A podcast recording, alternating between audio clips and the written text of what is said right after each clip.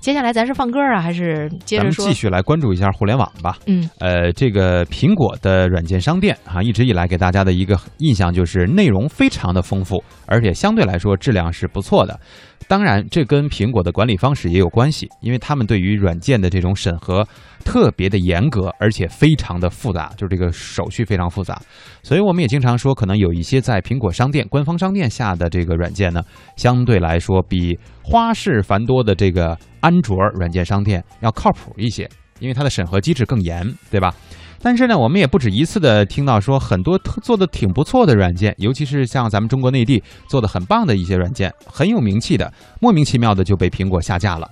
啊，这个包括了今日头条是吧？对啊，因为这几天呢，这个苹果就一次性的。下了上万款软件，不知道是为什么。嗯，近日呢，今日头条也发微博说，目前在苹果的这个 App Store 当中是没有办法搜索到自家应用的，而且表示呢正在与苹果的官方进行沟通。但是今日头条并没有说明为什么被下架呀？嗯，这次下架的其实也不只是今日头条，当然它可能是名气比较大的了。那么第三方的监测数据说呢，八月四号的十四点到十五号的十四呃到五号的十四点。这二十四个小时里面呢，苹果软件商店就一共下架了一万三千四百五十六款软件。在这之前呢，苹果每天下架的软件平均也就是一千八百多款啊。没有想到在这一天里面翻了多少倍，将近十倍了。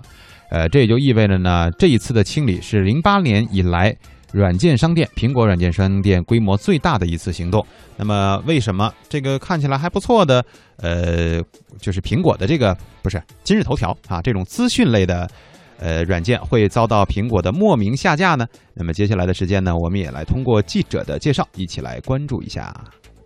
苹果下架今日头条到底是什么样的原因呢？今天我们联系到了今日头条的工作人员，他们表示对软件下架的问题不方便回应，而且还表示说到目前为止，苹果都没有说明下架今日头条到底是什么原因。作为业内人士，北京三 G 产业联盟副理事长向立刚也参与了一些手机软件的开发。说起苹果软件商店的审核标准到底是什么，他有点无奈，他说：“我也看不懂啊。”我们做的产品也是要到苹果商店去上线的。苹果商店对于所有的 App 要上线，它事实上它有一个繁琐的要求极为严格的审核机制。那当然，我们认为，呃，一个审核机制它的存在其实有它的好处，就是它在这件事情上的管理，它的要求是比较比较高的。那在一定程度上可以保护了消费者利益。但是苹果存在一个很大的问题：第一，它的标准是不够明确，或者是过于繁琐；第二个，沟通机制是很差的，那么沟通起来非常困难。这样的一个情况就造成了，就是说大量的啊那个产品要上线要进行沟通的时候，效率很低，效果很差。这也是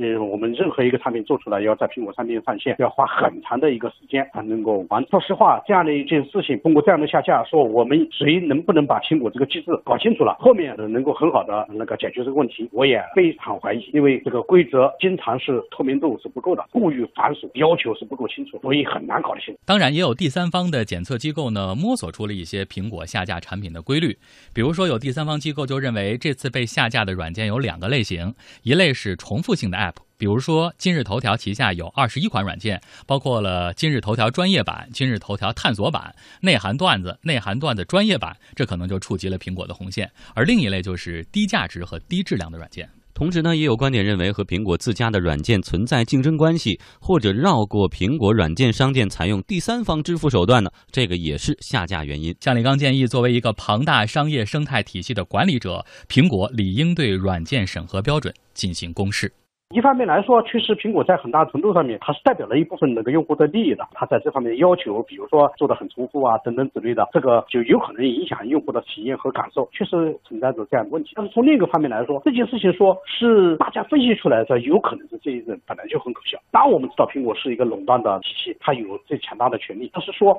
我把有一个很有影响的软件那个应用给下架了，然后都没有明确的通知，或者是没有明确的那个那个要求个告示，本身就是有问题。所以。一方面来说，作为行业上面来，我们做这个产品应用要更好的维护消费者利益，要把这个能力做得更好，这是应该的。啊，第二方面来说，确实苹果它现在这么一个庞大的体系，它远远仅仅说我是一个软件商店，或者我是仅仅是一个手机，而是一个整个的运行体系的一个组成部分。它有告知的义务，它应该把这个标准应该是不能搞得那么繁琐，包括标准要有明确的公式。上海交通大学媒体与设计学院教师魏武辉分析说，这次苹果清理软件商店可能跟苹果正在试点的软件商店广告有一定的关系。呃，我们也前阵子看到这样的新闻，就是苹果想出卖自己的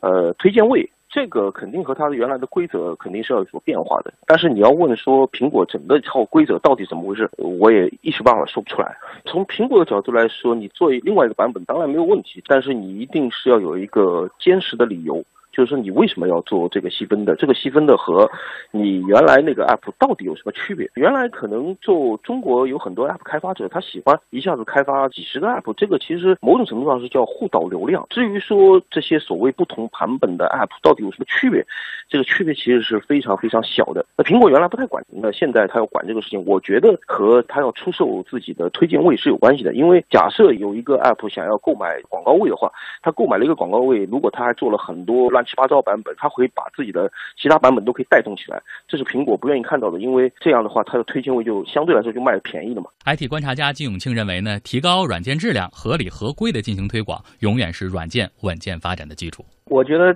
首先最重要的一点呢，还是要把这个产品的用户体验做好，因为就是好的用户体验，好的产品，它自己就会说话，它就就会自己会去做一些。口碑的传播。另外呢，就是我不是很赞同做一堆这个软件，就是我们叫那个葫芦娃的现象啊，互相推来推去的。这样的话呢，短期可能有效果，但是长期的话呢，其实对你应用啊，包括对你公司的品牌呢，都会有比较大的伤害。比较好的办法呢，就是在产品做好的情况下，适当的去做一些基于内容的推广。比方说，你可以在媒体呀，或者是说在一些这些开发者比较能够接触到的，或者用户比较接触到的地方，通过一些呃文字啊，或者图片啊，或者视频啊，来说明你的这产品。这个易用性啊，通过这样的方式可能会更好一些，而不是说采用过去这种简单粗暴的方式来进行推广。北京三 G 产业联盟副理事长向立刚则呼吁，软件开发者固然希望想尽办法来出好软件，但是苹果也应该积极主动的和开发者配合，提供更多的指引。其实办法都是很多的，